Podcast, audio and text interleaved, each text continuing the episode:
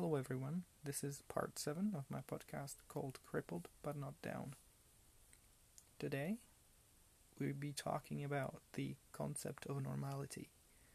In the previous episode, I started this small series about normal child development, and I hinted to the fact that all of these three words normal, child, and development would have enough content in them to deserve its own episode.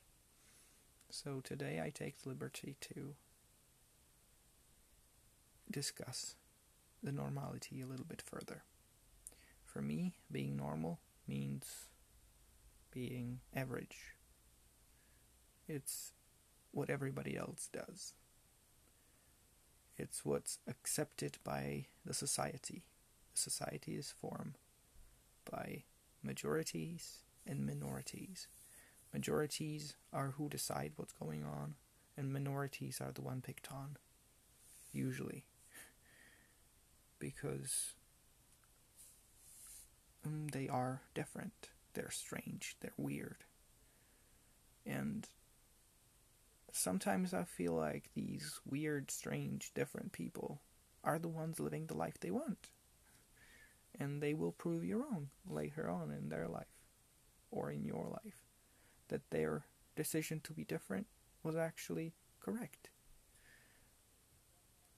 You know, when I think of a child development, I think of dreams and hopes and things that I wanted to do as a little child that my parents told me I couldn't because I'm physically impaired. And things that my parents told me I should do, but I didn't want to. But I did them anyway because I wanted to please my parents. For example, I always wanted to play soccer. But because I have two crutches, my parents thought it would not be possible to play soccer. It was not so long ago when I first discovered that actually people on crutches like me do play soccer.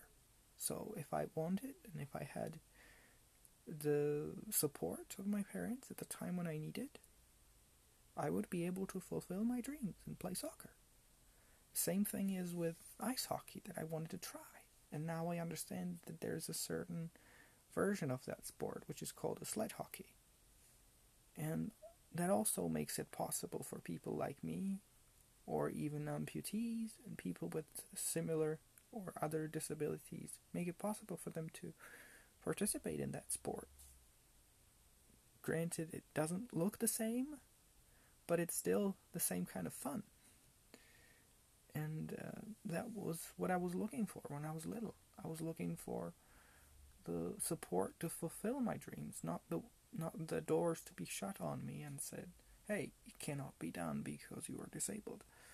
So I hope to you know, convey the message here that I would like us as disabled people or as parents or as friends, I would like us to enable each other to do what we dream about. Whether, whether we be disabled or not, just do what you dream about. Just be there to support the other person and the things that they do and they care about. You know, another thing was that my parents wanted me to become a lawyer, but I never aspired to that uh, career because I felt it would be too hard for me to reach that. And also, I didn't like the idea of being buried in books. I didn't have much social life in childhood. So now, as I'm getting older, I'm trying to kind of relive my childhood and have the experiences that I missed before. So I'm spending more time with friends and outside of home to compensate for the lack of social life that I had. And I hope that it's not too late to live the life I always wanted. I know that being normal is something that is expected of you. But being normal is not a life. It is a burden.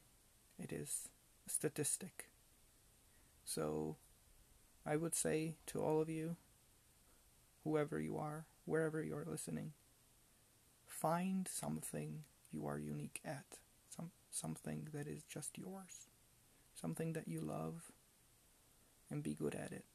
As good as you can be, and bring back and give back to those that made it possible for you. Thank you so much for listening. If you have anything to add to the things that I've mentioned today, please email me at pavel at pavelzak.com. I will receive any comments or requests that you sent there or anything that you need. Please send it there and I will get to you as soon as possible. Have a great rest of your day.